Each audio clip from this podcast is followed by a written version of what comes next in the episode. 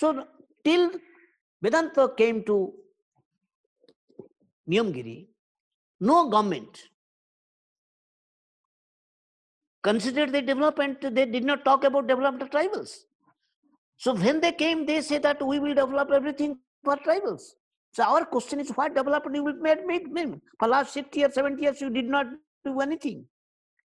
And when you are coming to take everything from this, and these people asked also, you know, then one tribal, I remember this tribal, that is um, Daising Machi, asked the collector the time uh, uh, when the land was to be taken, he came to for land. He asked, Who are you to take our land?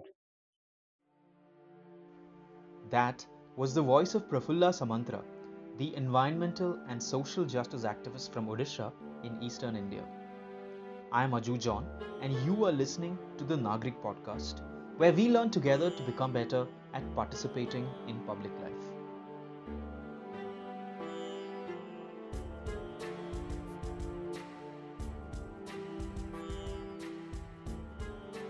Even in a career in public life that has already spanned five decades, the date of April 18, 2013 holds special significance for Prafulla Samantara. Later in this podcast, we will come back to Mr. Samantara and why that is so. But on that day, three judges of the Supreme Court said that the union government's permission for a mining project in the Niyamgiri Hills of Odisha, a mandatory requirement under Indian federal law, could only be given after taking the consent of the Gram Sabhas or the village councils of the region. Shomona Khanna, the Delhi based advocate who has taught this judgment several times in the years since then, can tell us more. The interesting thing is that uh, although th- there's a large body of environmental and forest laws which ought to have protected this land, uh, all those uh, uh, challenges uh, continued to fail over the years. Uh, very interestingly, some of my friends were involved in that litigation, and it was interesting to see how uh, every step of the way they would just keep losing and not giving up. That's also a very important thing to learn from this case. but eventually, when the matter came up in the Supreme Court and the issue of the Forest Rights Act was brought up. Uh, this argument somehow resonated with the court. And uh, after hearing detailed arguments, including from the Solicitor General for India and a wide array of senior advocates representing the corporations, the state government, and also, of course, the tri- tribal group um, and civil society, uh, the Supreme Court passed a three judges bench decision, which has actually become a, a benchmark for the Forest Rights Act and also for the uh, uh, uh, law around Adivasi rights in India. In short, what the court said was after examining the entire constitutional and statutory framework around Adivasi rights and forest rights in India, including the history of the Forest Rights Act and how it came into being, the court came to this conclusion that without consulting the Gram Sabha of forest dwellers, forest clearance cannot be granted by the central government for a particular forest that is traditionally that villages. Now, the very interesting part of this case is that at that point of time, those uh, primitive tribal group called the Dongria Kondhs had actually not filed their claims under the Forest Rights Act yet. But because it was well known and well understood that they have existing rights which are ancient rights over that lands, those lands, the Supreme Court actually directed the uh, central government and the state government to go back to that Gram Sabha, those Gram Sabhas, and ask them and that the decision making regarding the forest clearance finally rests with that Gram Sabha.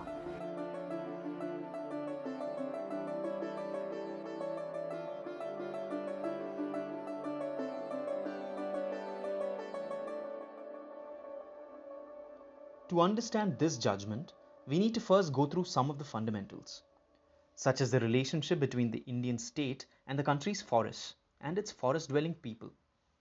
For that, we need to dial back a bit, quite a bit in fact, to the colonial exploitation of Indian forests to feed the industrial revolution. Regular listeners of the Nagrik podcast will be familiar with the voice of Sharad Chandra Lele, a distinguished fellow in environmental policy and governance at ATREE, the Ashoka Trust for Research in Ecology and the Environment. So, in this complicated relationship between people and forests, you have the state intervening at various points. In the Indian context and in many uh, tropical or uh, let's say countries of the global south, the colonial period is a very important and very dramatic shift in the role of the state. So till then you have uh, say uh, kings or, or you know uh, different kinds of rulers who have some uh, interest in the forest which is beyond the interest of the local communities. They might say a particular area is to be reserved for hunting or a particular species is not to be touched by local communities. But beyond that, they did not really interfere in the day-to-day use and management of the forest, and they did not have forest departments. It's the colonial period where initially the colonial government had subcontracted all the uh, timber extra- ex- exploitation to uh, private contractors. Quickly saw that was not going to be very sustainable. The contractors were doing a very uh, quick and dirty kind of job. Uh, and therefore, in the 1850s in India, you have the beginnings of the Indian Forest Department set up by the colonial government or the British government. Uh, and they, because the British government believed in sort of uh, putting a veneer of law on top of whatever they were doing, they re- primarily wanted to exploit forests for state purposes, for colonial purposes, as a source of revenue, as a source of timber for shipbuilding, as a source of timber for uh, uh, expanding the railroad network, as a source of softwood and resin for industry, and so on and so forth. So that was really the purpose of the colonial rulers to appropriate forests for the produce that they provide. Uh, at the same time, to give it a veneer of law, they passed the uh, first Indian Forest Act in 1878, where basically they empowered the state officially to go and acquire uh, forest land and to make it into state forest. And that is the beginning of a very different kind of approach of the state towards forest, which is primarily driven by colonial needs to appropriate uh, forest land in order to control it and thereby thereby to exploit it in a very substantial way. Uh, that also brings about a, a, big transformation in the forest uh, quality or the type of forest, the ecology of the forest, because in order to meet industrial needs, uh, they start cutting down natural forests wholesale and replanting with timber species or softwood species. So you see both a change in the jurisdiction, the uh, bureaucratic power, and an associated ecological change on the landscape. And uh, in order to achieve this, people have to be excluded because in a very densely populated country, uh, historically uh, populated by people living in different parts of uh, the forested landscape, people are entering the forest on a daily basis and this would be inimical to the state's colonial state's interests of appropriating the forest. That's why they created these two categories reserve forest and protected forest. The reserve forest being where they had full control, and protected forest where they did not exert full control. They allowed some amount of people's use, but they were always at liberty to uh, restrict use as and when they uh, wanted. So they created these two categories as two levels of protection, but the intent was single, which is to convert the forest into a source of revenue and uh, material resource for the state's needs, the colonial state's needs to begin with. Post independence, that relationship unfortunately did not change. The colonial state is replaced by a supposedly democratic uh, Indian government. Uh, the purpose of forest exploitation only shifted from meeting the colonial state's needs to now meeting the needs of a newly independent India, which believed in industrial uh, uh industrialization and progress based upon that and therefore again continue to see the forest as a source of raw materials for industry. And that relationship has continued primarily till uh, today. The shift that has happened in the 1970s is that because of the uh, emergence of conservation or wildlife or biodiversity as new concerns uh, on the landscape and the diminishing importance of forest based produce in the broad uh, uh, industrial growth of the country, you see that the relationship now is more of uh, the forest departments calling themselves as conservationists uh, talking about the environment and saying they are the protectors of forests because they are protect- protecting forests for the sake of the public good, the environmental benefits that forests provide to the nation as a whole, whether it's catchment uh, forests, whether it is biodiversity, wildlife. Now, the latest uh, added uh, uh, phrase is carbon sequestration in the era of climate change forests now have carbon value. Therefore, the forest department says we are providing carbon sequestration services to the nation and to the globe. So these are different ways of justifying the continued control of the state over forest resources. So that approach has not really changed. Some minor tweaks have taken place over time.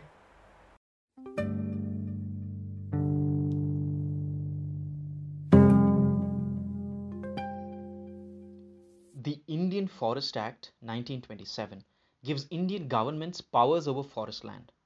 Forest land can be used for infrastructural projects like power plants and roads, mines, and even development projects such as schools and hospitals.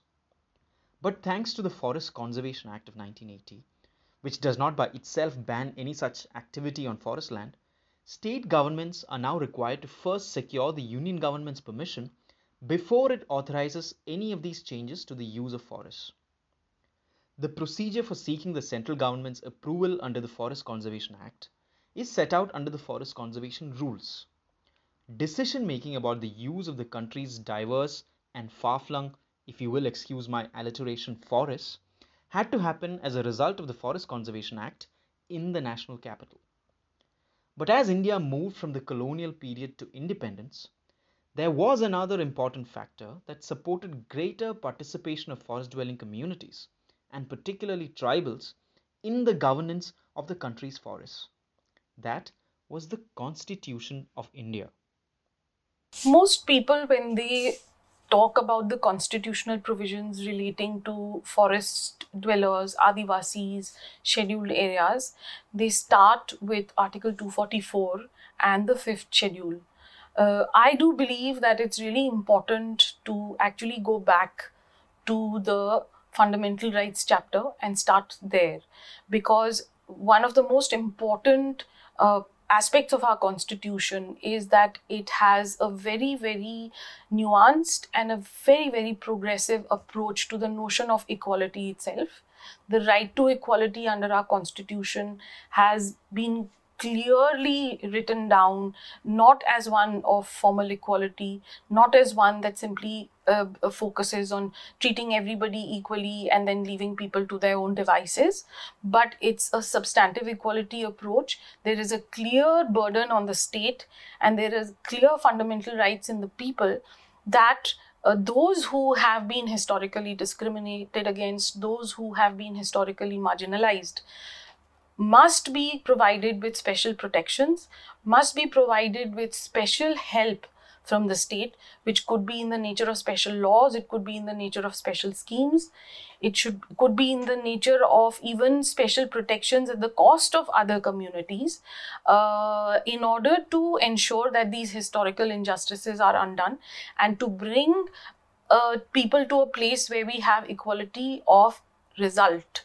So the uh, recognizing the fact that India is a co- country where there have been many, many histories of discrimination, not just against Adivasis, in fact, but against many different other ethnic communities, Dalits, women, disabled people. So there is a recognition of a substantive equality approach.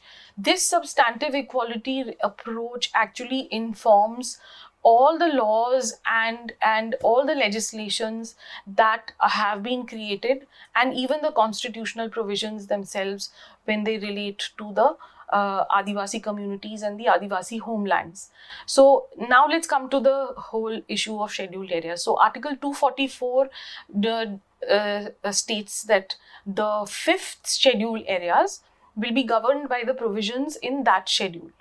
Uh, the fifth schedule areas are declared and actually were declared in 1950 uh, by a presidential order. There are today uh, 10 states in the country which have uh, scheduled areas. They have special protections under the constitution. And uh, one of the most important uh, aspects of the scheduled area concept in the Indian constitution is that these areas uh, they they foreground the rights over land and resources of the tribal populations in those areas. And even sometimes it may be at the cost of the non-tribal populations who may be living or working in those areas.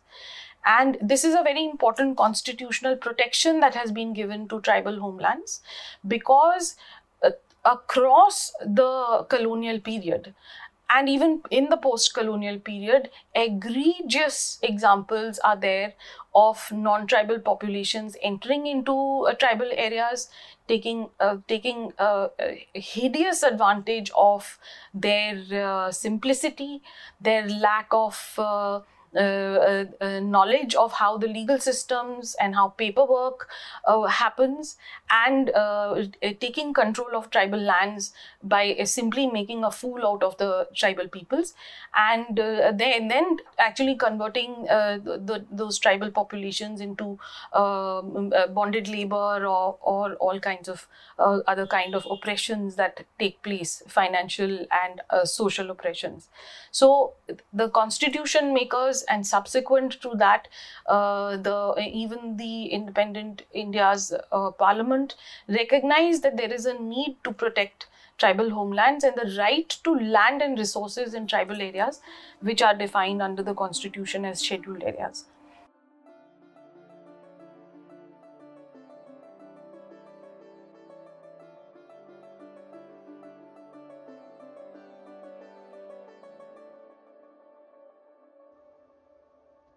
Another milestone in the recognition of the self-governing position of tribal and Adivasi people in the Indian Republic was when the parliament modified for scheduled areas the application of the principles of local self-government. Local self-government in India means units of government below the level of state governments that govern with autonomy over some matters. At the time of its adoption, the only mention of local self-government in the Constitution of India was in Article 40 in a non-enforceable directive principle of state policy which said the state shall take steps to organize village panchayats and endow them with such powers and authority as may be necessary to enable them to function as units of self-government. In 1992, the 73rd Amendment added Part 9 of the Constitution titled The Panchayats.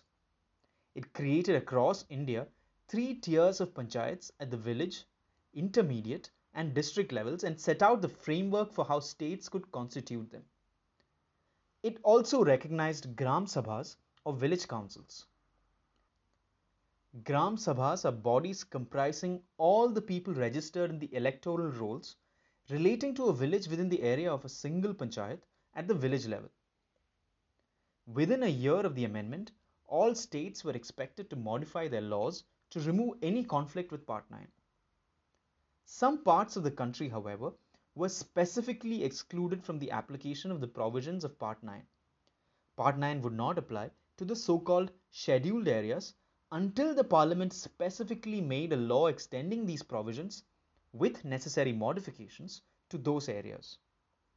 The Panchayats Extension to Scheduled Areas Act of 1996 or PESA was the law made by parliament for this purpose.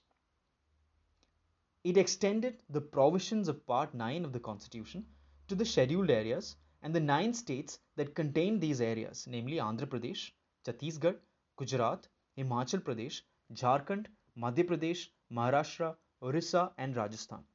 These states were to enact suitable laws to implement Part 9 and the PESA. Unlike the provisions of Part 9 of the Constitution, the PESA gave a central role to Gram Sabhas.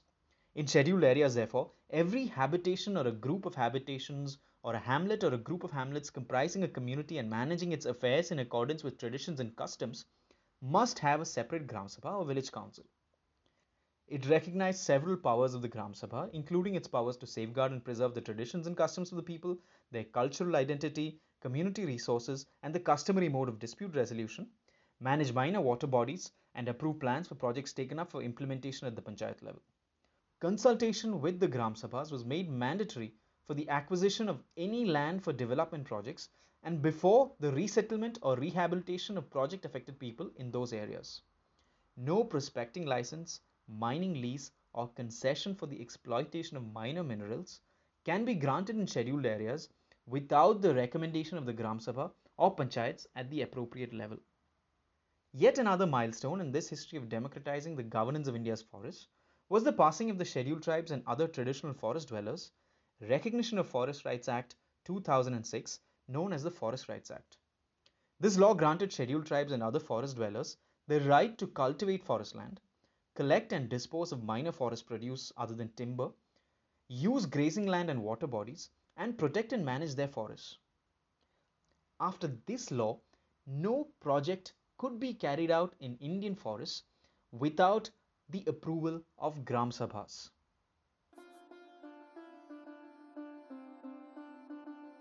a few years before this law came into being, Prafulla Samantara, from whom we heard before, saw an announcement in a newspaper about a public hearing to discuss bauxite mining in the Niyamgiri hill range, situated in the districts of Kalahandi and Rayagada in the southwest of Odisha. These hills were also home to the Dongria Kondh people, classified by the government of India as a particularly vulnerable tribal group. These were approximately 8,000 people living across 100 hamlets. They speak the Kui language and worship the Niyam Raja, literally the king of law, who they consider the supreme god of the Niyamgiri jungle and the source of all their resources. Having previously campaigned against a similar mine in a neighboring district, Prafulla understood the capacity of such a project for environmental and cultural destruction. Because the movement uh, uh, that started at the beginning of 2003, when Vedanta came to uh, Niyamgiri for bauxite mining and for aluminum plant. Then I went to there because my, our, our just uh, uh, my involvement is that how to look at to what are there at least when a company comes to mining or to destroy forest or to take something else what are the resources that we have? Whether it is belong to people or not. Whether it has uh, uh, the very uh, non-renewable resources or not. So I came to know that then we find in, uh, in Niyamgiri that Niyamgiri is, uh, is, a very uh, ecological or very sensitive spot of uh, Eastern Ghats in India. And it has given birth two rivers like uh, Nagavali and Vansadhara, but two prominent rivers. It, it not only serves Odisha, but also to Andhra Pradesh. So both, not only the, it is the place of tribals, but also non-tribals, uh, that is agricultural economy, non-tribals economic economy, is dependent on these two rivers. So these two rivers has uh, many, many uh, economic and social and cultural contribution. Uh, so that is first that river should be protected from mining. Another is biodiversity. And uh, there are rare species of uh, flora and fauna. And I think, and above all these, that the tribals, the vulnerable tribals like Dangriyas and uh, Kutiyas and Dharniyas, three uh, tribes, more importantly, they, they reside uh, at below the Niyamgiri and also on the hills area, especially the Dangriyas are living on the top of the hills. They have 112 villages, hamlets and villages. I think that once the mining takes place, then everything will be destroyed. The resources will be depleted, water sources will be depleted, and deep forest and biodiversity will be destroyed. And naturally, the natural habitats will be also affected severely. And the people, especially the Danguriyas and Dharniyas, Kutiyas, they have to suffer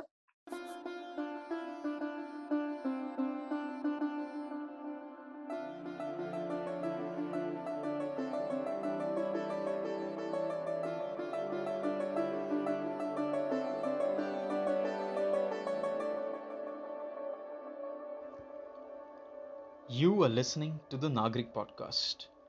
Nagrik Podcasts are produced by Nagrik Open Civic Learning, which is an initiative to radically decrease the cost of learning to participate in public life by placing quality learning materials in the public domain.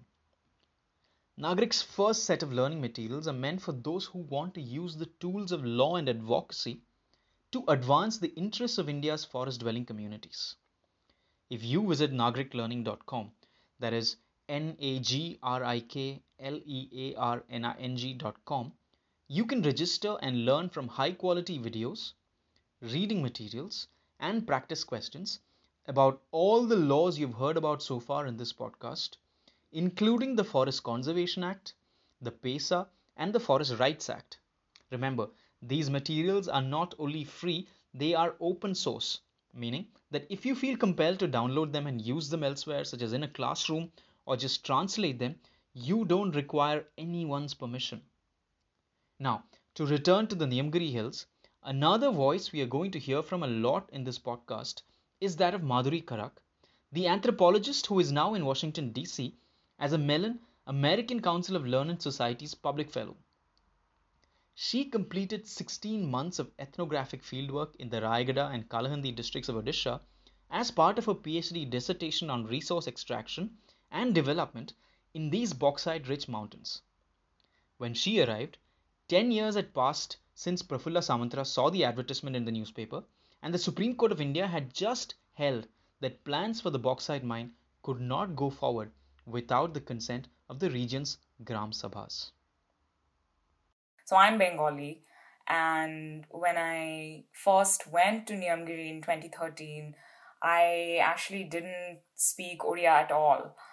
And right till the end of my field work, I would say 2016, I would, you know, get teased by how my Odia remained very Bengali inflected. And I would say I learned the Adivasi dialect Kui very, very minimally. I, you know, converse with the children. Uh, which you know gives you a sense of where I was with uh, my dialect language learning. So I, you know, went to Niyamgiri in 2013. This was going to be a pilot exploration where, you know, I really wanted to get a sense of whether the questions I had in my head made any sense on the ground, right? And this was, of course, the summer of the referendum or what you know the Indian press at the time was touting as India's first environmental referendum. And you know, I arrived in early July, and I still remember the first Gram Sabha was held on July seventeenth in uh, Serkapadi village in um, Rayagada district. And of course, it was you know going to be held in twelve villages across Rayagada and Kalahandi. And what I you know immediately realized was the multiplicity of political actors on the ground you know because when you're obsessively following a social movement far away you know sitting in calcutta or delhi or in my case for a few years in new york the story of the struggle you know had come to seem almost seamless right? In in a sense, it is. The protagonists are fairly clear cut in that you know there's the mining company, there are the Adivasi, Dalit, and OBC forest dwelling communities who are threatened with displacement. And then there is the community organization which uh, has been formed to resist the imminent dispossession, right? And overarchingly, you are given this uh, consolidation of a resource extraction oriented development model and how that is increasingly getting entrenched in our country's mineral rich Adivasi majority hinterland, right? So that's sort of the story arc that I went into the field with. And I thought, okay, let's see how it really is. I get off the train in Muniguda after a 17 hour train ride from Calcutta, which is, you know, where my parents live. And, you know, TLDR version is that that was not quite the case, right? And Niyamgiri departs, I think, from, you know, this cast of usual characters and the David versus Goliath story that I just painted, I would say in three main ways. So, you know, I think the first one, which, you know, your listeners might be fairly familiar with, would be that a very committed group of urban activists had been leading the charge against Vedanta and the court system and had been pushing a series of PILs through Odisha's lower courts right up to the Supreme Court with you know really remarkable results. So this had been something that was you know going on since 2003. Who were these urban activists leading the charge against the proposed mine in various legal fora?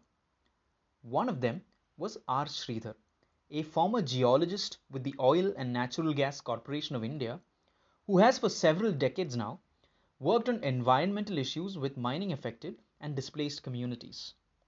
He already knew Prafulla Samantara, and the two of them already had a history of working together. Uh, there's a alliance called Mines, Minerals, and People. Right. So we have been uh, there from 1999 as an alliance, but uh, some of us uh, who were co-founders of this alliance, uh, like Environics Trust, Samata, Setu, uh, we had been working on uh, mining issues uh, from 80s and in fact from 90s when the Samata judgment came up, you know. So essentially when the refinery, the alumina refinery was being established, uh,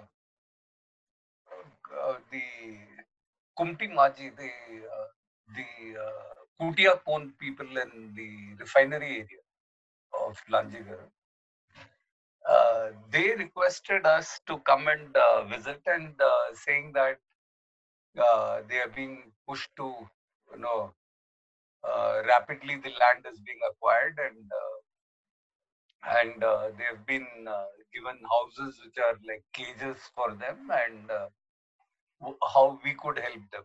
So uh, that's how we went to you know right? So the first visit was made by me and Ravi Pragada to Lanjigarh, and uh, before that we had a group which was uh, based in uh, Rayagada, uh, whom we asked them to go and have a visit and uh, look at what was happening. And then they told us that you know the threat is of Niyamgiri also, and therefore uh, it's important that we go and visit, even though you know, like per se at that point of time, the refinery was not in the mines, minerals, and people's agenda, right? So we were essentially groups which were working on looking at uh, mining issues per se. So uh, we went there, then we realized that you know uh, this could be a major kind of a problem for the people in that area. And then uh, also, you know, we learned from uh, other friends that you know this was an area which was uh, uh, likely to be an elephant reserve at some point of time, and you know uh, and uh, also that you know both the uh, on the foothills of Niyamgiri, the Kutia and the you know eventually the uh, Dongria both will be affected by this project. So we those days there was uh, no still very active the uh, Central Empowered Committee of the Supreme Court, which is looking on forest clearances. So actually, uh, like uh, if you recall, the Godavarman case said that any any kind of you know whether it was legally forest or not, anything that had tree was a forest. So, what was uh, you know the forest area in what we thought those technically forest area also and uh, where they had already started the uh, you know the ropeway you know the foundation for the ropeway to uh, bring the uh, bauxite from Niyamgiri, which they had started uh, in Lanjigarh. And uh, also some of this, you know, what village forest, the what the common lands, you know, in the village, which had shrubs and other things. You know so that also constituted. So we thought that uh, we should. Uh, uh, th- there is also a guideline that says that if there is forest land and non-forest land, that uh, you shouldn't uh, start work unless you get a forest clearance. Otherwise, no, it's like a fait accompli. You just then start pushing for the forest clearance. So based on that, uh, we decided that we should file a case and file a petition in the Central Empowered Committee on the forest issue. Uh, but we knew that, you know, given the kind of investment and the scale of investment, you know, perhaps uh, just addressing on this forest issue may not work. Uh, then you know there were also other issues related to water and uh, other things. So since Environics has a background of working on issues on water resources and environmental issues, we said we'll we'll choose that kind of a focus uh, mid later part of 2003. So what happened was uh, uh, the other people also because uh, we know other people like Bishwajit Mohanty was the other petitioner and uh, Lok Shakti Abhiyan, Prafulla Samantara. They're all uh, people who, whom we have known for years, you know. So what we thought was it might be worthwhile that given the strength of each of the organizations, we'll uh, we'll file three different petitions. Uh, one looking at uh, you know, the use of forest and you know, the impact on water resources, uh, which was my petition. The one by Bishwajit Mishra was on the wildlife issues, uh, his uh, society, Orissa Wildlife Protection Society.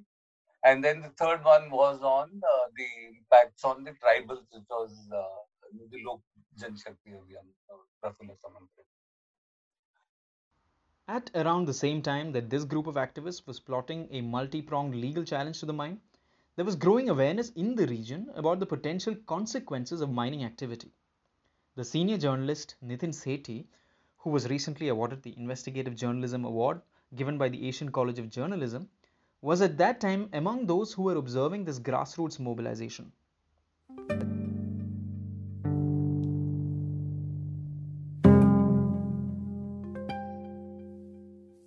We know that there were several local political actors that had also stepped in, uh, and the community leaders were very actively engaged in uh, strategizing what will be the best route.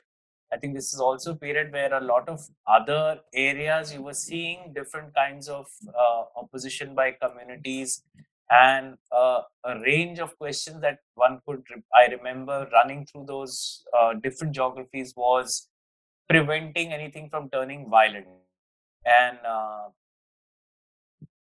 what forms of protest one could undertake without uh, letting the situation turn violent or violence being undertaken by anyone from the communities, even as a reaction at the last thing. I think what was incredible was the fact that uh, the community decided to step out of its comfort zones. Uh, I think encouraged by the fact that there were other supporting actors on the ground. Uh, that it came out and uh, began doing roadblocks, protests, block level, etc. that we saw. Uh, I think the stories and uh, reports that came out were far lesser than what happened simply because uh, while journalists at the local level and other people reported, uh, it wasn't something that got a, a, nationwide attention till much later. There was a lot of, um, I would say, small level action compared to what we know of now that was undertaken to slowly, hopefully, uh, at that time, which was just a hope of creating a rubric of defense against the state ramrodding through and creating enough political mobilization also indicating that the political mobilization was uh, had strength had support and was resilient and i think uh, part of that became part of that was a creation part of that in some sense was a fiction, part of it was real, and it seemed to have then boiled over into something bigger as this episode progressed. Because this region is a scheduled area, the sort of Odisha government has its own agencies, right? So the one specific to the Dongria Kondh is the Dongria Kondh Development Agency, you know, which sort of is a parastatal organization that comes out of their tribal affairs department.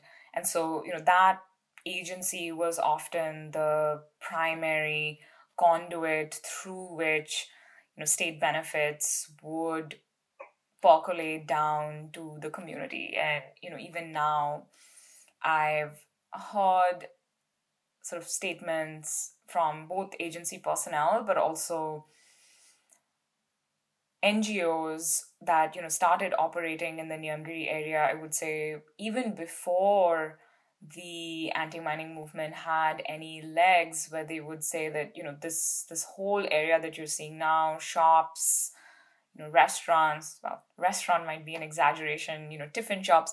None of this existed, right? It was very difficult to actually access um, the Dongria and Kutia Kondh, the communities, and what essentially developed was the people who lived in the higher slopes and the Kutia who tended to be clustered in the plains area, right? So the hills versus plains binary is often what structured the social movement going forward.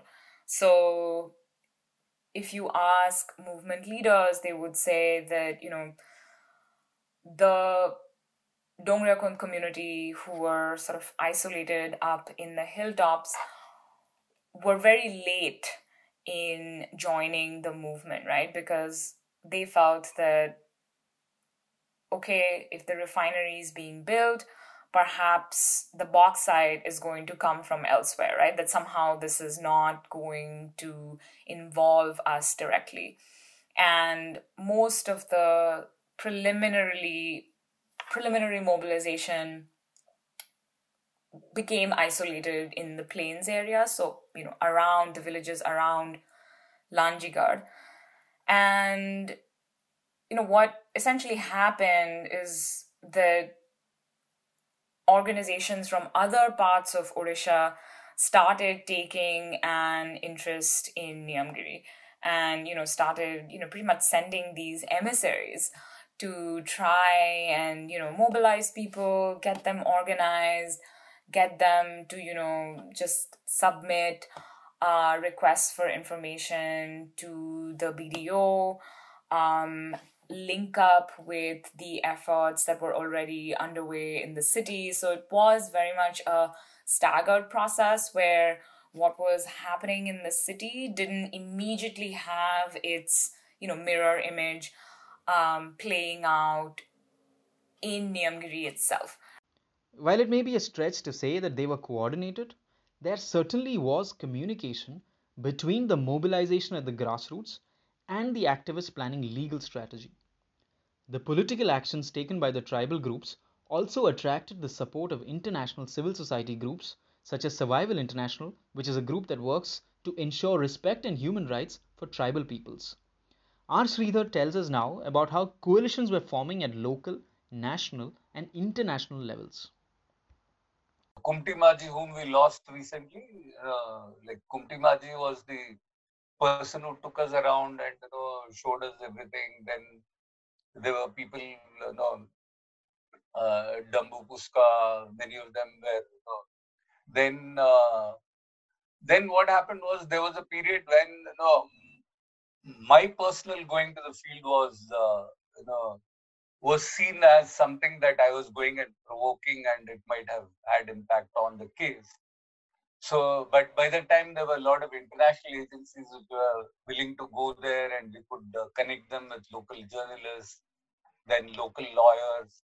Uh, like uh, I think a lot of contribution in terms of our research came from Ramesh Gopalakrishnan, Amnesty, uh, who was the senior researcher with Amnesty and who brought up brought out a series of reports on on uh, and the you know Vedanta's uh, activities there.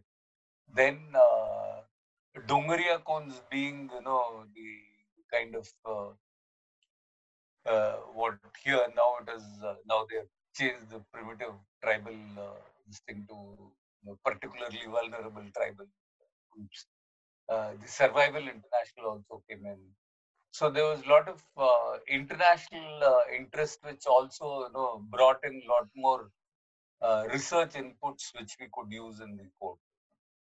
right? So I mentioned the Kashipur movement earlier. So a bunch of uh, Kashipur activists actually in the early days got very active and decided to band together and come to Niyamgiri. And that is critical because, again, Kashipur, they're Kondhs as well, right? They speak Kui as well. And even though you had, you know, Odisha anti-mining activists who had, you know, been walking in Gandhamardan, who had been walking in Titlagarh and other places, while they were, you know, congregating, the catch or the challenge was often that, you know, they weren't Adivasis themselves. And so they needed um, Kashipur leadership to, you know, kind of come in and help with building those bridges between the efforts in other parts of Odisha, in the cities. And then, you know, the last mile was, of course, getting the Dongria themselves involved, right? And getting them to kind of acknowledge that this um, mining impetus was not going to just stay limited to Lanjigarh, right? And once they started building the, I, th- I think a you know picture here might have been helpful, but basically they started building this um, sort of uh, like a pulley system where you know the a structure that was going to carry the mined bauxite from the hilltop to the plains area refinery, right? And once that structure started getting built, right, and slowly started sort of crawling up the hills, the Dongrias, you know, began realizing that, you know, this was something that they couldn't just stay out of.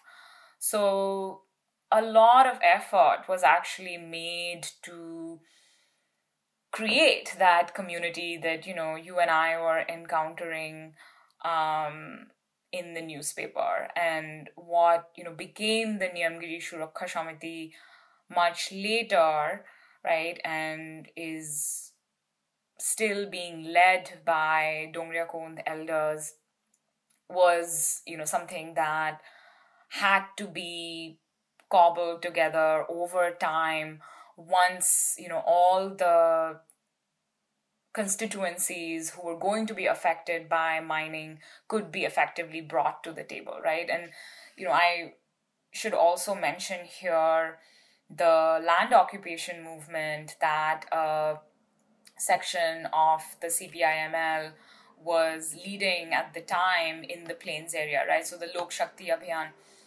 was a youth, is a youth um, component of the CPIML in Odisha, and you know they were leading this land occupation uh, movement of you know Banjar land in uh, a couple of uh, panchayats in uh, Muniguda block, and you know they got involved because they quickly realized you know how the plains area was going to be impacted. You know, so they brought their folks in, and you know the Kui speaking members of the communities then started being, bringing the Dongrias in. And historically, again, the hills and the plains have been kind of separated, right? Both geographically as well as culturally. And, you know, you see this in all parts of the world where the hills residing indigenous uh, communities tend to be a little more isolated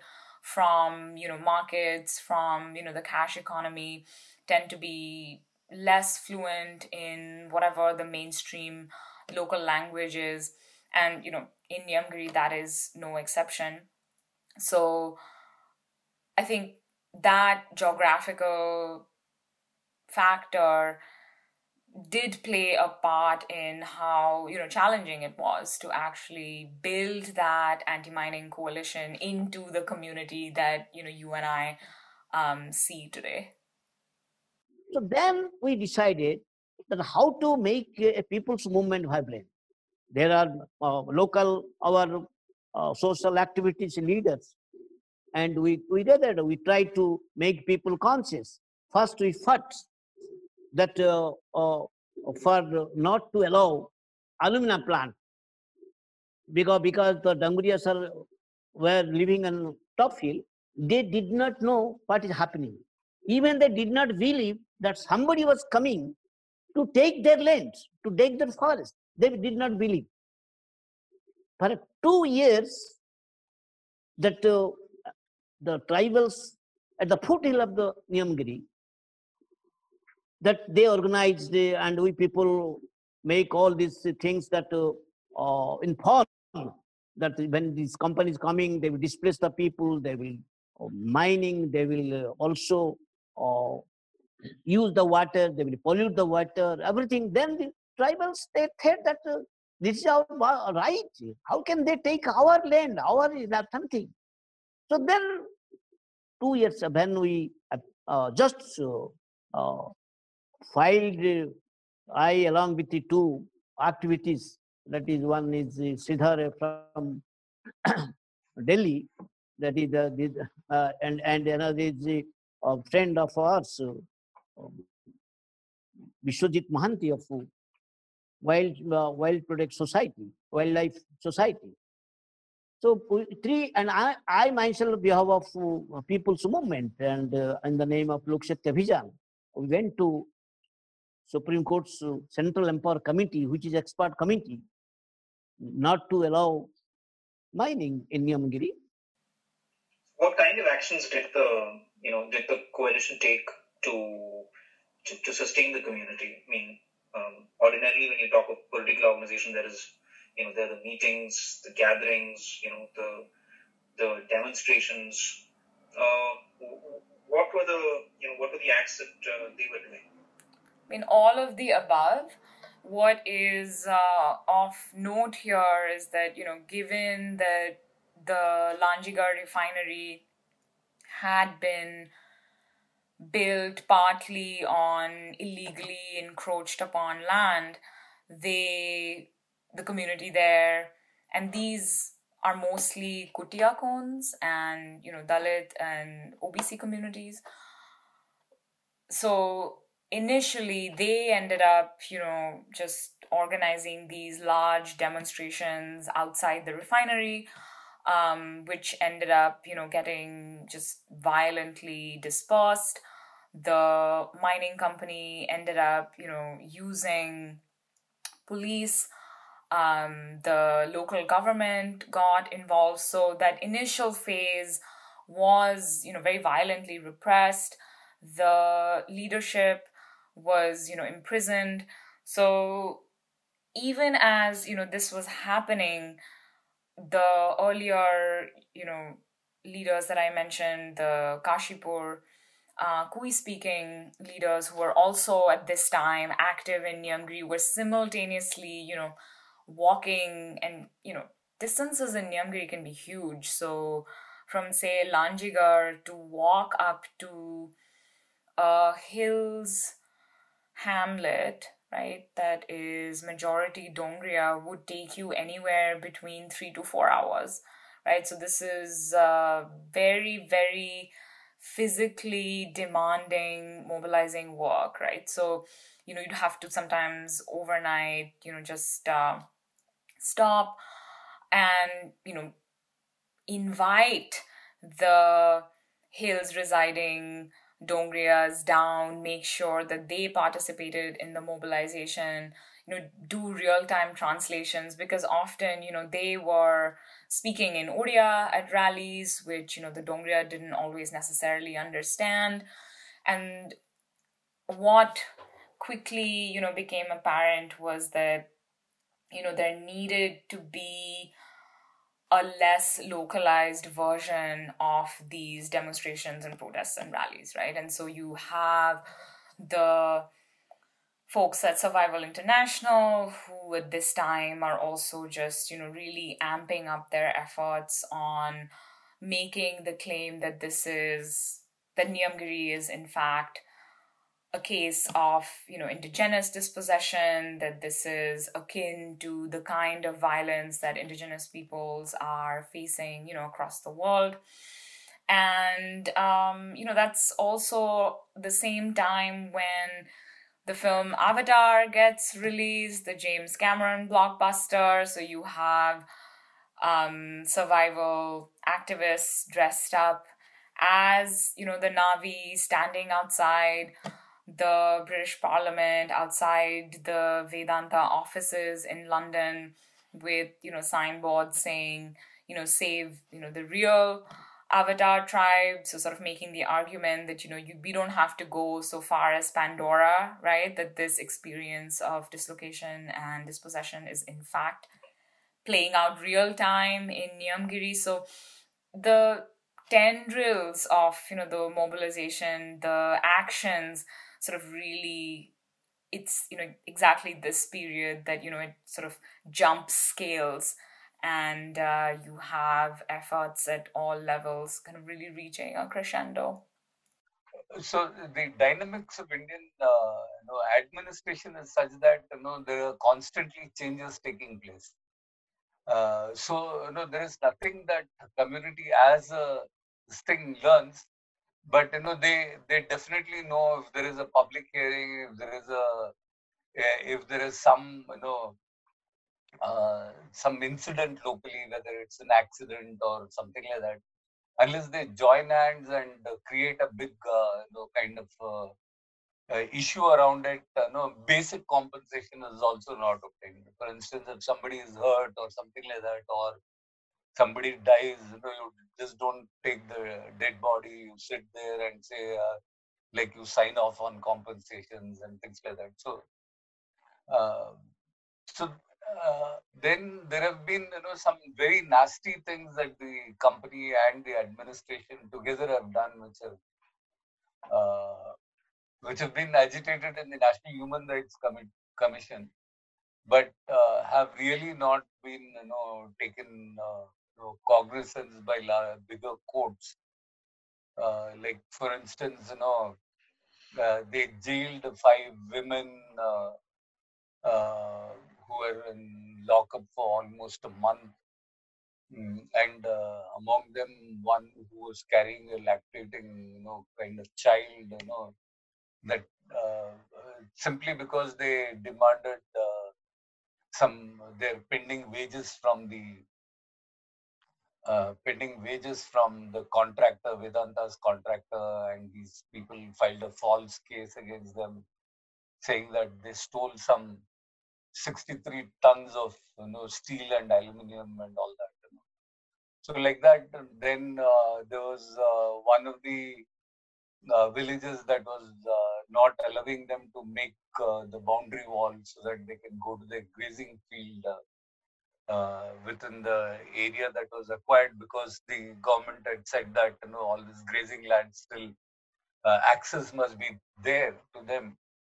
But what they did was they rounded up all the young people and put them in the lockup and when they when the local uh, advocates got to release them uh, instead of releasing them they just put them in a bus and took them to puri saying that you know now you have to be kind of uh, what shuddhikaran now now that you have been in jail you have all got to be cleansed in puri and uh, no.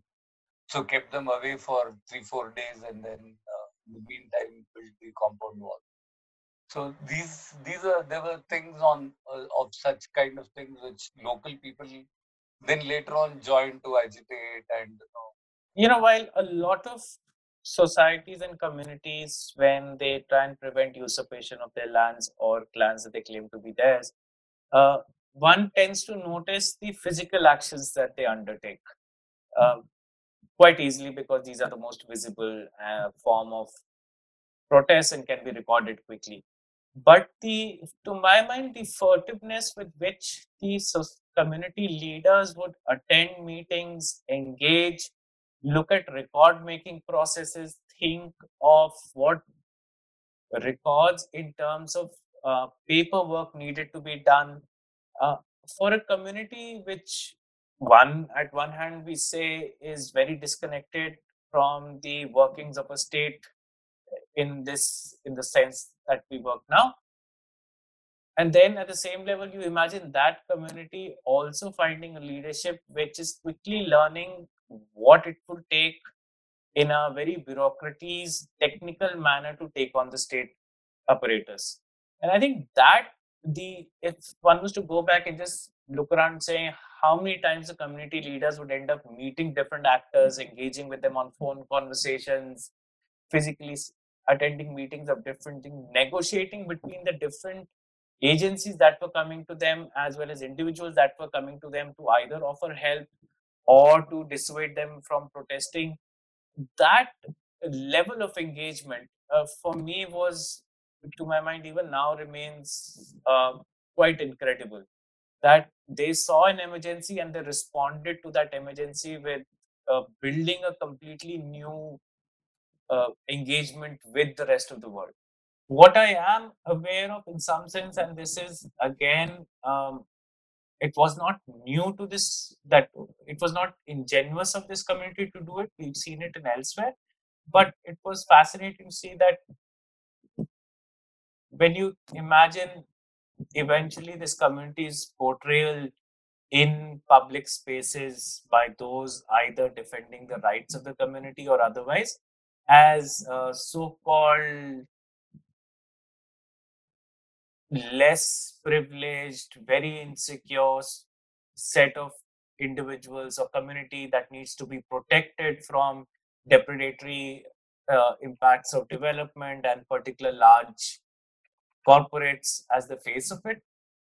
You also see, on the other hand, the what a friend of mine, uh, Conjoy Barbara, calls the cunningness of the underdog, where even with limited resources, with your back to the wall, the community is able to suss out what and who are their allies and is able to quickly map what benefits different actors brought to their own struggle and utilize them uh, amongst themselves, re strategize to work with these different actors. So, you had international NGOs wanting to be part of what the community was doing, you had Indian NGOs, civil society actors being there, you had corporate influence of different kinds, you had state actors of several kinds. And the ability of a community with very, very limited resources, uh, supposedly immensely little information. Economics tells us uh, information is power. And the society with very limited information on how the rest of the legal processes in the world and the state is operating to uh, separate them from the lands, still being able to drum up an intelligent way of responding to the pressures. I think to me that uh, is extremely valuable more than um, even if somebody was to retrospectively study and say, oh, oh how did they um, manage to respond? It's the response is perhaps not in terms of how they created different um, institutional responses as society, as a community, how they set up a different kind of leadership, whether new individuals came up uh, from the traditional leadership to take uh, precedence. But it was actually something that we do not very often recognize uh, the resilience of small marginal communities to adapt and very quickly um, figure out what's the best within the limited space that they have. And I think the Dongria Kondh community again was able to show us that rather well.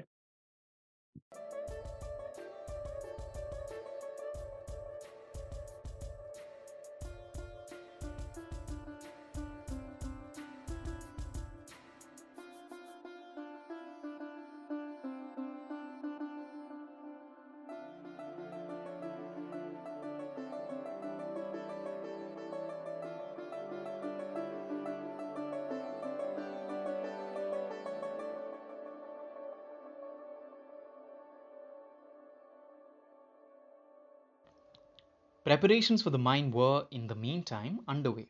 As you learned earlier in this podcast, if forest land was to be used for mining activity, then under the Forest Conservation Act, the permission of the central government was necessary.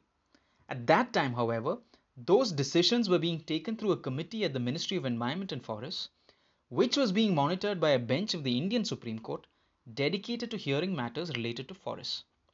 This central empowered committee would become the first legal forum where the question of the mine at Niyamgiri Hills was litigated. In March 2003, Vedanta Alumina Limited or VAL, a subsidiary of the UK based Vedanta Resources, applied to the MOEF for the approval of an alumina refinery project in Lanjigarh Tehsil in Kalahandi district.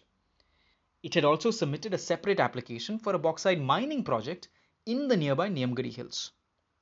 Both were part of a broader joint venture between the state's Orissa Mining Corporation and VAL. Clearance for the alumina refinery was granted by the MOEF in September 2004. Before clearance was given for the mining part of the project, however, the Central Empowered Committee received several petitions against both claiming that they would destroy the traditional way of life of the Dongria Kondh people who are spiritually and culturally attached to the Niyamgiri hills.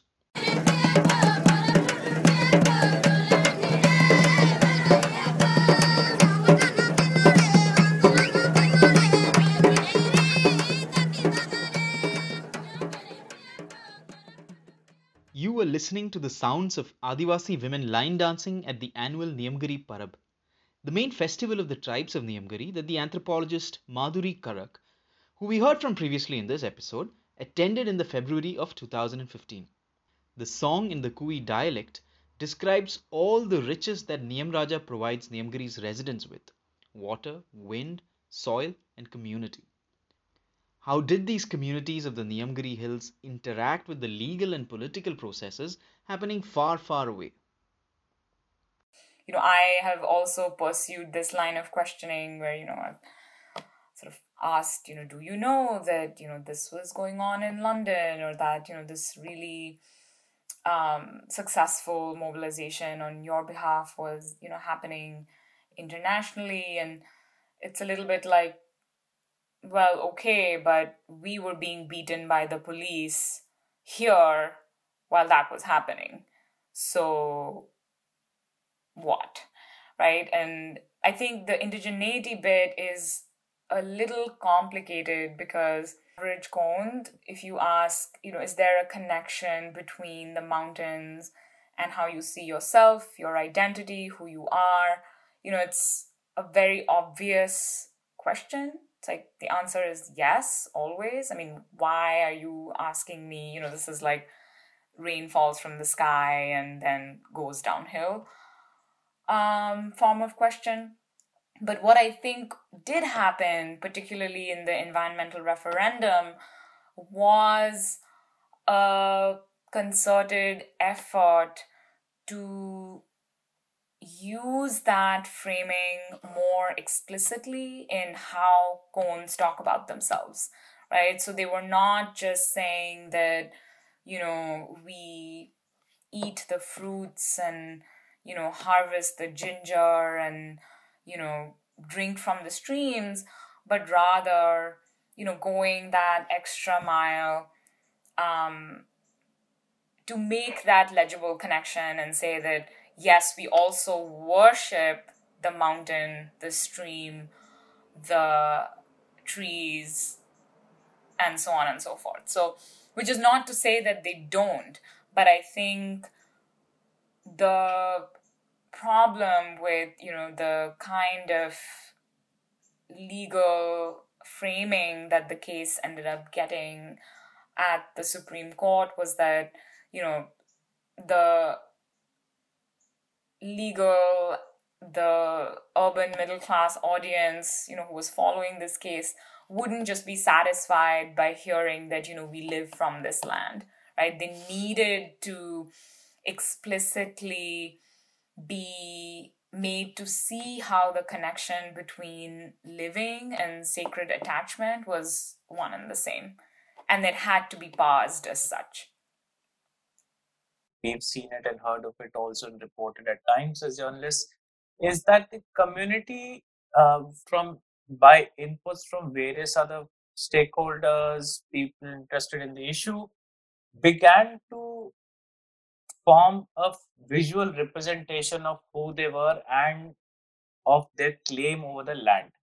So, uh, the process of where the community claimed its spirit lived to create a visual spectacle to say that this is where they go and pray annually and therefore the spirit resides on top of the hill that was to be mined. Uh, to my mind was a strategic requirement that the community woke up to around 2007 we know from past records that the community did pray to the spirits in different ways. Some villages did some didn't. Uh, but the organized annual ritualistic representation of that belief system uh, began somewhere, if I'm not mistaken, in 2007. And it was, in some sense, uh, a very desperate attempt by a community to create evidence in the form that the evidence would be accepted by legal processes. In this case, creation of visual evidence, so to say, to show that uh, a spiritual system actually was bestowed and was essential to how the mountain and the communities lived together.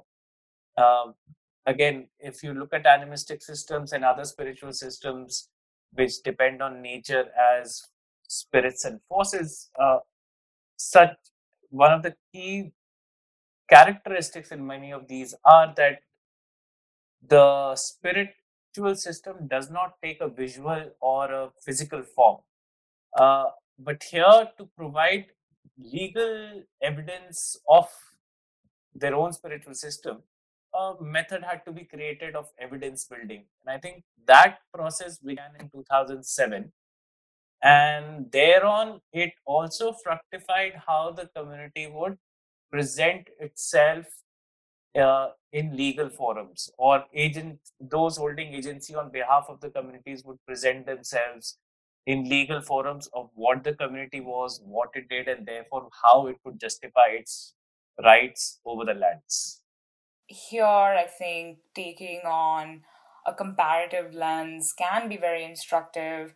My sociologist colleague minati dash has you know actually written very evocatively about how Niyamgiri's neighboring anti mining movement, Kashipur, um, experienced a dramatic rise and yet ended up fragmenting, right, in the face of Utkal Alumina's very divisive, um, repressive tactics. And, you know, she writes how in Kashipur, the rhetoric around mobilization was never about indigeneity in the way that it became the dominant narrative in Niyamgiri.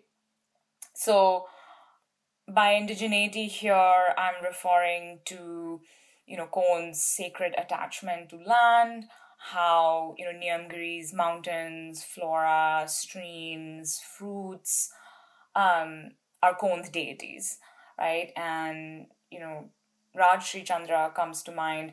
You know, she's written how sort of attaching these, you know, very spiritual caveats to the implementation of the Forest Rights Act, in fact, actually makes it really difficult to take that landmark judgment out of its 2014 context and then use as a precedent in um, future instances of dispossession. Oh, we, we also say that the uh, people's movement must be uh, local uh, locality leadership must be strengthened and we should not intervene uh, in in those decisions their decisions so that must be independent. We, we also try to strengthen their independence uh, and uh, autonomy of uh, local people's movement.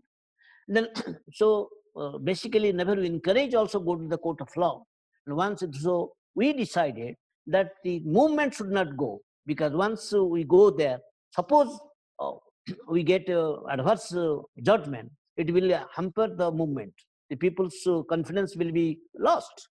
So I, as a um, uh, the sympathizer, as, as an associate, and in name of uh, my our organization's People's Forum, that is uh, Lok Shakti Abhiyan, I went to Supreme uh, Supreme Court's expert committee, that Central Empowered Committee, to file this uh, petition not to have, have mining. Then it started. I think uh, that at the same time, um, the people's movement was strengthened. Niyamgiri Suraksha Samiti was formed and the basically the local leadership was strengthened and the rallies, everything that went as, as it was uh, with all uh, support to many people, many political political people means those opposed globalization, like Rabi Ray, who was uh, the Lok Sabha uh, speaker at the uh, time and this great socialist leader. A socialist thinker like uh, Kishan Patnaik, a 62 um, parliament member at that time, and he, he was uh, um, um, ex, ex parliament member, but he was the socialist leader. Manmohan Chaudhary is a Gandhian. So all these people get came to Niyamgiri to support this movement. So that type, uh, this um, so we uh, and like Bandana Shiva, all these people came um, and uh, started uh, all these studies report. Many research report also came in uh, came out with our uh, movement's favor that Niyamgiri must be protected. So in that way, we we we spread this message that Niyamgiri save Niyamgiri, and support came into with the Niyamgiri people. And at the same time, when the Supreme Court's Empower Committee unanimously recommended not to mining, to protect resources uh, to Niyamgiri because of um, ecological and biodiversity and the river system, all these things are necessary, and as well as also the natural habitat of those tribals, especially the Danguriyas, that must be protected. And as a constitutional uh, obligation of the government, the state is also to protect them. And then um, we, we thought that we got some achievement. Because, because we got moral strength because of Central Empowered Committee of Supreme Court gave in favor of Niyamgiri. That, that was a very strength. Indeed, in September 2005, the CEC recommended to the Supreme Court of India to revoke the clearance that had been given for the alumina refinery. In 2007, the Supreme Court denied all clearances to the joint venture, basing its decision in part on Vedanta's poor international reputation.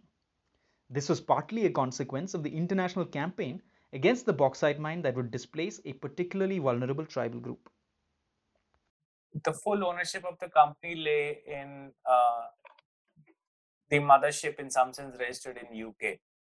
Uh, therefore, it gave an opportunity to civil society actors to also look at, uh, in some sense, first moral shaming of the um, institution in UK or the company registered in UK, and two, then look at shareholder and other legal aspects of whether the mothership could be held responsible for the activities of its uh, subsidiaries in India.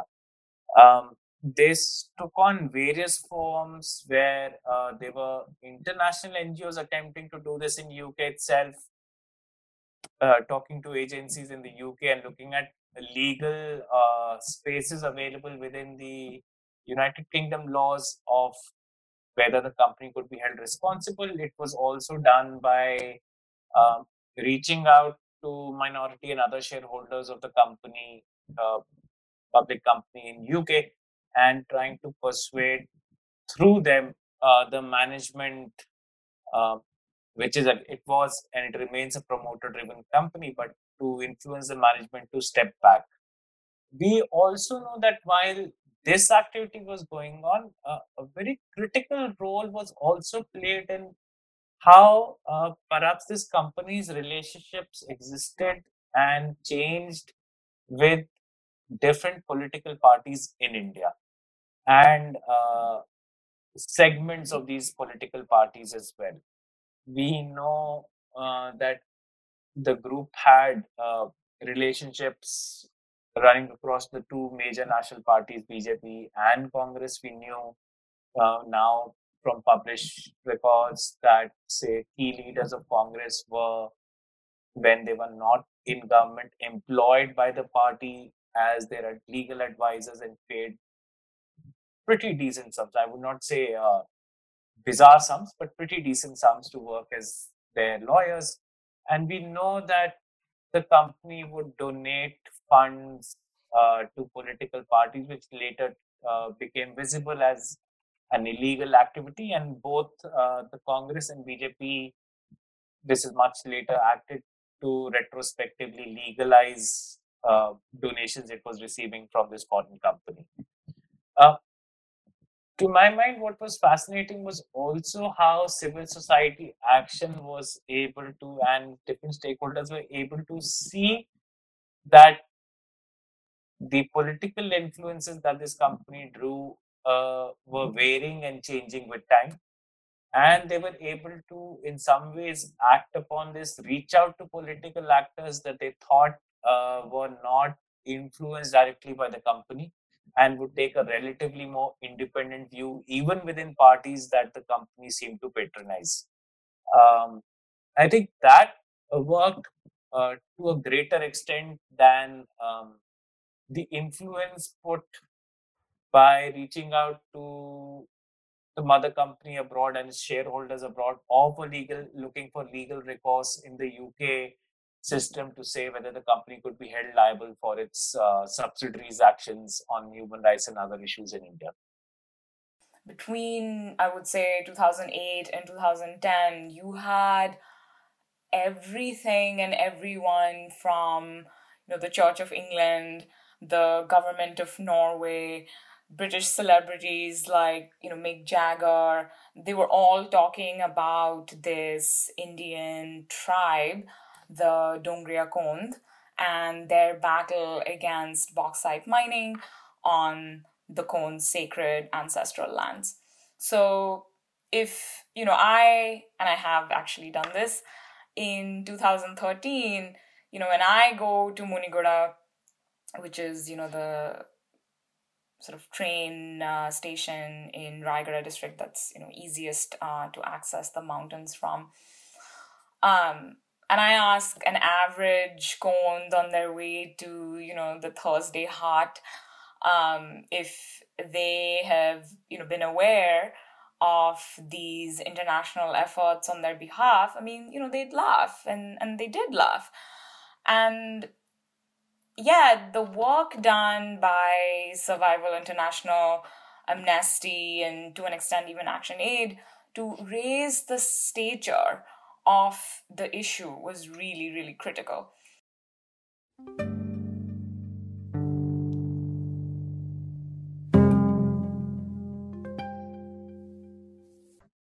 It was around that time that you know we had also uh, the petition to the Norwegian Ethics Council, you know, to withdraw uh, the Norwegian pension fund investments from from them.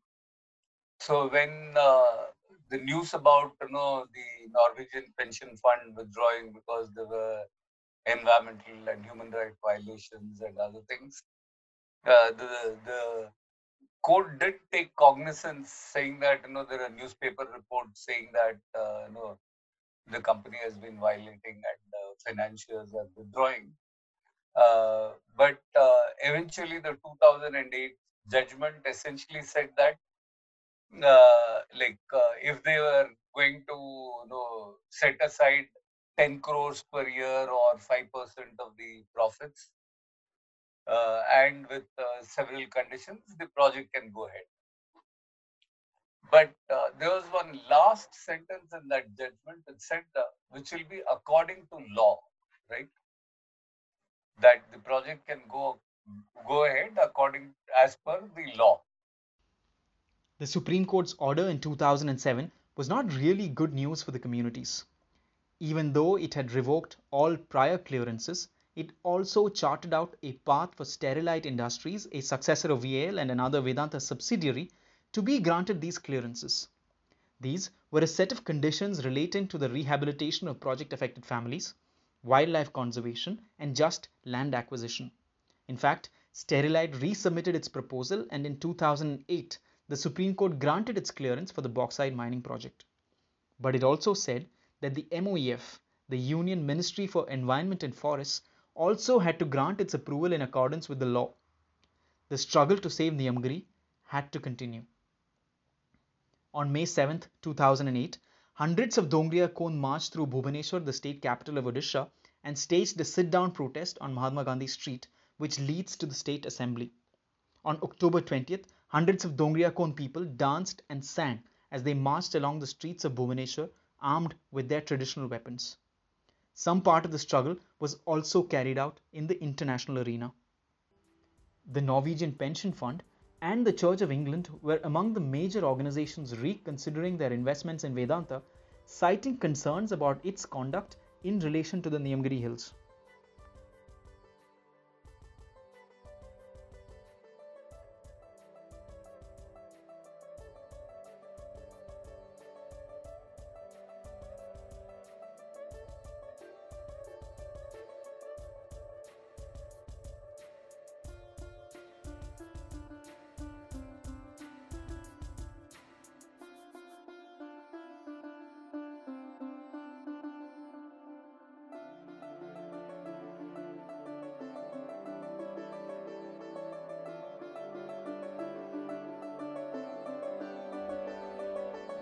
Still listening to the Nagrik podcast. My name is Aju John, and on this podcast, we are learning about the struggle to save Niyamgiri, a grassroots movement of tribal communities, a challenge at the country's highest court, and an international advocacy campaign.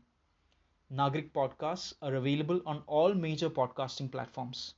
In previous episodes, we have tried to learn, for example, about the revolt of the Warli Adivasis and about the Chipko movement. If you haven't listened to these episodes but would like to do so now, just search for Nagrik Podcast on Google Podcasts or Apple Podcasts or Spotify or Stitcher or wherever you want to listen to them. Nagrik Podcasts are brought to you by Nagrik Open Civic Learning, which makes quality learning materials for public participation. Visit nagriklearning.com to learn about the governance of India's forests. After the Supreme Court said in 2008 that the Union Ministry of Environment and Forests would make a decision about the mine, Jairam Ramesh, who was the Union Minister in charge at that time, had to manage differences of opinion within the Congress led UPA government. He appointed a four member committee to study the issue. It was headed by the former bureaucrat N.C. Saxena and was tasked to determine whether to allow the diversion of forest land in the Niyamgiri Hills because uh, by the time uh, 2010 11 uh, the congress party also you know somehow felt that you know it was losing ground there. And so you know they also you know like uh, you remember his statement uh, in the context of Dongria Kondhs that uh, Rahul Gandhi made that he's their foot soldier of the tribals and they would you know fight for their cause and uh, their uh, you know, earlier MP from that place, uh, he was also uh, you know, quite opposed to the project at that point of time. The NC Saxena Committee's response in August of 2010 was unequivocal. I quote, if mining is permitted on this site, it will not only be illegal, but it will also destroy one of the most sacred sites of the Kondh primitive tribal groups. Its report said. It was of the firm view, it concluded, that allowing mining in the proposed mining lease area by depriving two primitive tribal groups of their rights over the proposed mining site in order to benefit a private company would shake the faith of the tribal people in the laws of the land, which may have serious consequences for the security and well being of the entire country. We were introduced to these laws earlier in the podcast. These are the Forest Rights Act of 2006 and the PESA. Both of them provide spaces in law for forest dwelling communities to participate in the governance of forests. The Forest Rights Act set up democratic procedures for decision making at the level of settlements, with the Gram Sabha playing a central role. The Ministry of Environment and Forests followed the committee's recommendations and in August 2010 denied forest clearance for the project. The Orissa government, through the Orissa Mining Corporation, petitioned the Supreme Court to reverse this mining ban on Vedanta and to allow a six-fold expansion of the alumina refinery. In the landmark decision of April 18, 2013, that we are already familiar with, the Supreme Court rejected the appeal and decreed that the Dongria Kondh people would have, through their Gram Sabhas, a decisive say in the permission for Vedanta's mining project. And so the court ordered the Gram Sabhas to be held under the supervision of the district collector with observers from uh, other places to ensure that the Gram Sabhas were held in a free and fair atmosphere. And the Gram Sabhas you know, unanimously all passed resolutions saying they were, they were opposed to converting the forests into mines. And as a result of which, the whole uh, uh, lease was cancelled. Uh, the Niyamgiri Hills were saved from uh, being transferred into uh, Vedanta's hands and converted into a bauxite mine. What's very important to remember about the Orissa Mining Corporation case is that it could have very easily fallen into the trap of becoming a case that relates only to the facts of that particular case and uh, then remained restricted to providing relief to those 12 villages of the Dongria Kondhs. But what I find very interesting about the Niyamgiri case is that after the judgment was passed, immediately within one month, in fact, the case was cited by the Gujarat High Court in a very important judgment that the Gujarat High Court gave, gave relating to the Forest Rights Act, and it has been picked up by different high courts, different uh, uh, tribunals, different district courts, sometimes even magistrates courts, all over the country. And it has been used again and again the legal principle established by the supreme court that a, a gram sabha of forest dwellers needs to be the one that decides how development happens in their forests that legal principle has been picked up and has been applied over and over in many different kinds of fact situations. And in fact in situations where different very different laws are applicable. For instance there's one uh, judgment which uh, um, um, a more recent judgment where the uh, Niyamgiri principle has been applied to an environmental clearance so, uh, uh, and the Niyamgiri case was about forest clearances. So, this is a very interesting case. I find the uh, the developments that have taken place subsequent to the Niyamgiri judgment actually to be even more interesting, because uh, now uh, because of wide publicity, uh, the Niyamgiri judgment is well known in all the tribal areas of the country, and uh, I don't think that the Supreme Court, when they were passing this judgment, realized that the tribal community was going to really pick this up and run with it the way that they have.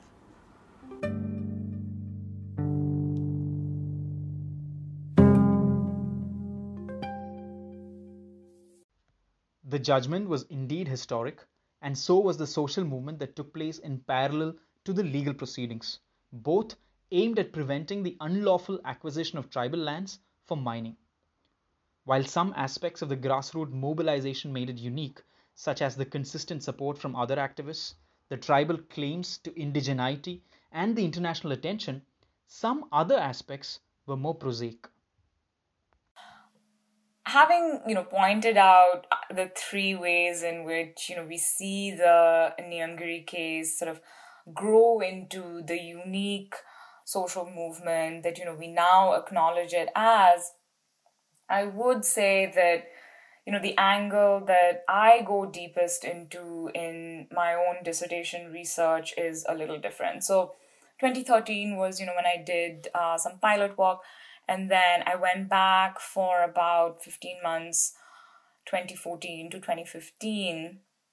And what I sort of, you know, became really interested in was to dig into that, you know, overlooked agrarian distress aspect, right? Because in many ways, you know, Niyamgiri is not that different from other rural, neglected parts of the country.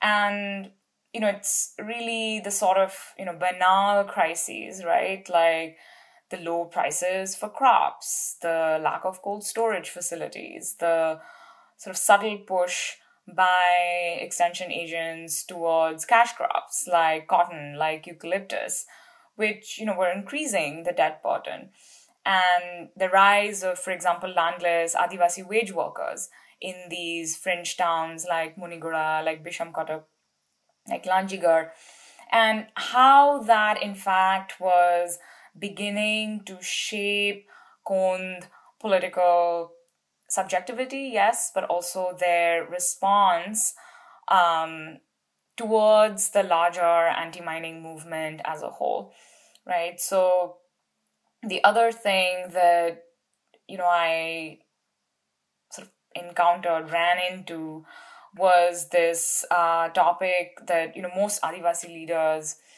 would um, either say was besides the point, or you know would say that it in fact directly undercut their point. Was depending on who you ask, is the whole phenomena of seasonal Adivasi migration to South India, right? You still have young Dongria, Kutia, Dalit men from Niyamgiri going to, say, auto mechanical shops in Thrissur every summer, right? Um, during the downtime between harvest and planting.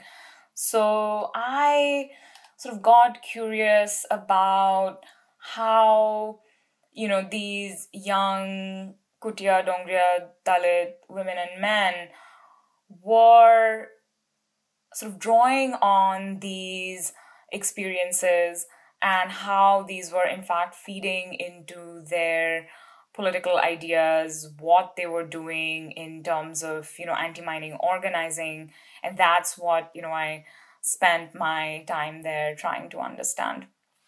So you know i would say that you know what's also sort of pertinent here is that you know many of these um, women and men had come of age precisely in this you know very tumultuous decade um, when you know Niyamgiri went from you know there's that time in Odisha where you know there were just anti-dispossession movements in every corner of that state right? You have your you know Kashipur, you have your Kalinganagar, you have your Paradeep, your Titlagarh, your Damanjodi, And so Niyamgiri was just one of those movements, two being the OG Adivasi movement, right?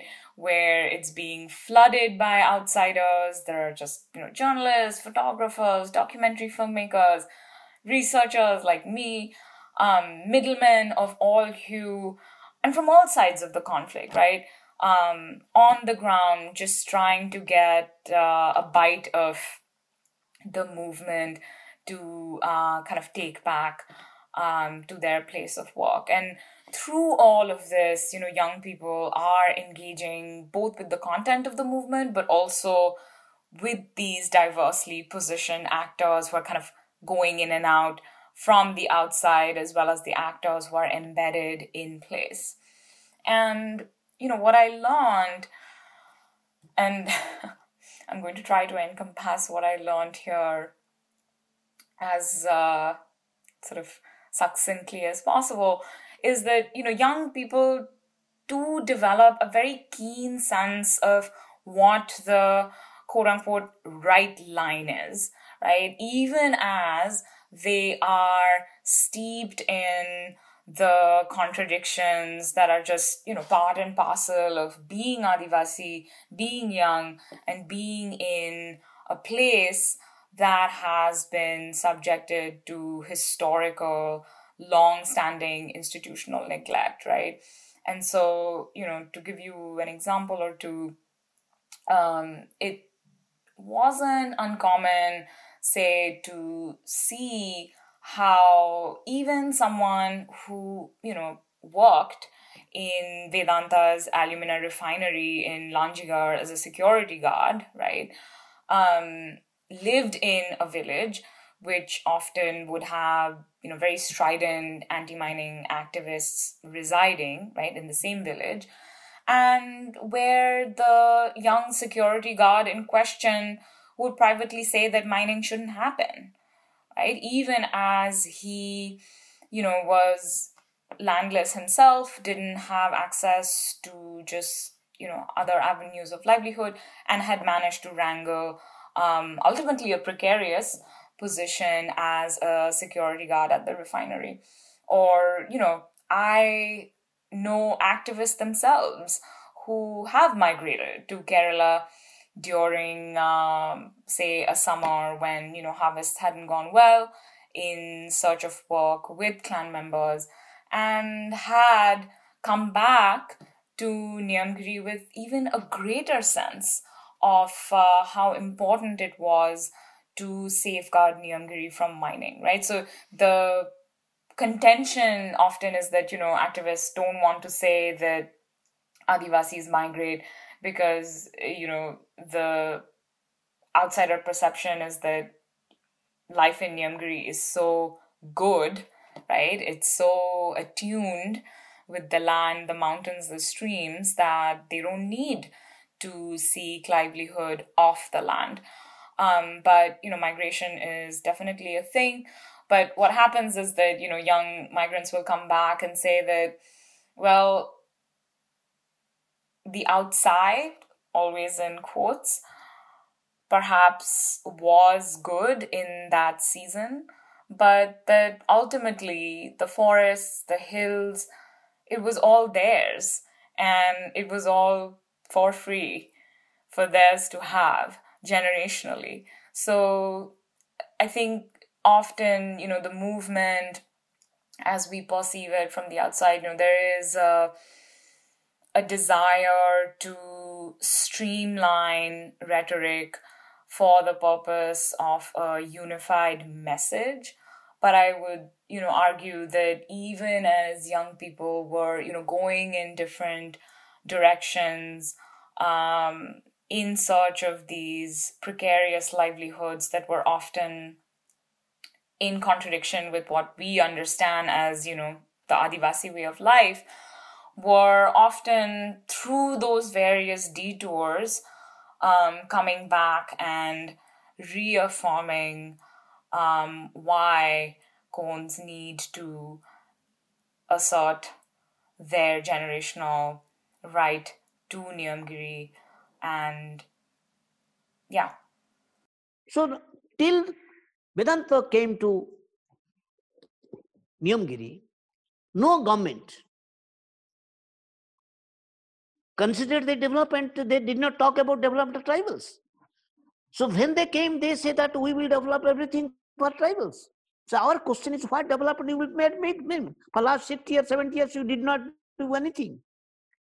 And when you are coming to take everything from this, and these people asked also, you know, then one tribal, uh, I remember this tribal, that is um, Daising Machi, asked the collector the time uh, uh, when the land was to be taken, he came to for land. He asked, Who are you to take our land? You have not given anything to us. And it is, it is, it is our system developed. We depend upon this. What you will give us? The collector says, so you will have TV, you will have bike, you will have some money. Then what our children will do? So that, that was a question about, oh, oh, and, in, and, and also the people like the now leader like Lado Sikaka, tribal Dongria leader, Dadishikaka, they say that what you can give us? You have nothing.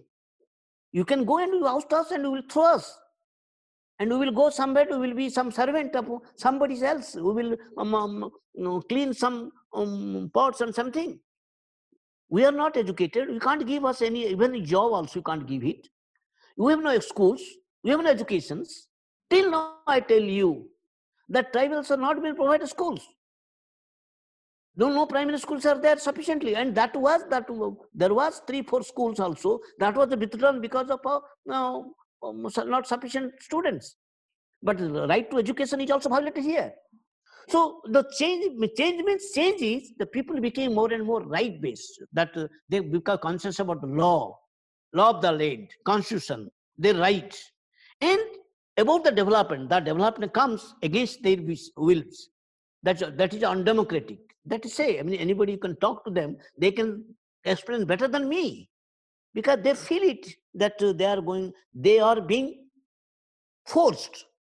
And the and they they, they don't believe they want to accept the this paradigm of the development. That is that is capitalist development. So that is not related with them. They, they, they have any participation with this development. So that, that, that, that, that is the change within them to feel what the state is now state is a corporate police state they realize now they say before Vedanta comes, any company came, before that he came, we are within peace. Now we are not in peace, they say. And it is also natural, it is also fact. Why they are not peace? Because every day the police, there are police camps, CRP camps. Any, you see, some, initially when we started the movement, there were no Maoists, there was no Maoist camp. After 2010, when our movement reached the peak, some uh, Maoist uh, activities came there. So they have no relation with us. We also did not allow also them because we believe in democratic movement. Let us not to disturb it. So they remain away from that. But the state and the police used this, that, that presence, that this movement belongs to Maoists. It is proved wrong. It is not a fact. And, and, and also, at any time, they, they arrested some of people, they arrested under the Maoists or activities. So in Niyamgiri, everybody is branded as an Naxalite and Maoist. Even by people like me, they brand me that I'm a, I'm a, I'm a supporter of Maoist. So I, I belong to, we, we believe, we know that to, our, our ideal, our ideology is, um, we believe, we say that Gandhi is our pathfinder. Dr. Ramanoria, Jayaprakash Narayan, all these people we believe in. But we say also that everything there should be a democratic uh, judgment. Even suppose somebody becomes uh, a Naxal or Maoist, unless he does any violence, you can't punish them. You can't uh, kill them. They have also right to live in India as a democratic country, has democratic rights to believe in some uh, ideology. We meant for it. How can you kill them? Odisha remains one of the large Indian states that fall below the national average for the proportion of people living below the poverty line. The scheduled tribes remain India's poorest people, with 45.9% of their population falling in the lowest wealth bracket compared to 26.6% of the scheduled castes. Only 22.6% of scheduled tribes live where there is a latrine within the premises, whereas that figure is 46.9% for the overall population. Similarly, only 19.7% of scheduled tribes live where the source of water is located within the premises, whereas that number is 46.6% for the overall population.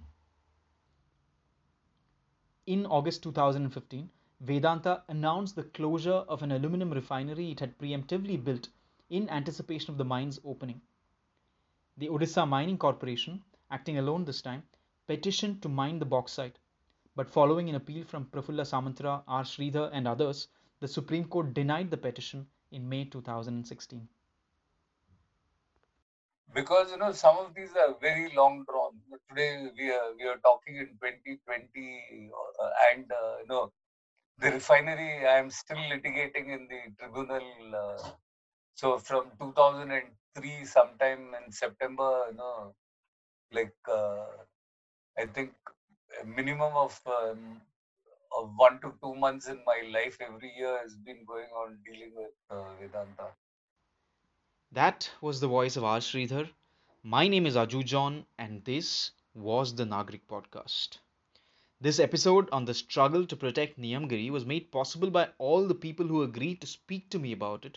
So, my thanks to Shomona Khanna, Sharachandra Lele, Madhuri Karak, R. Shreedhar, Prafulla Samantara, and Nitin Sethi.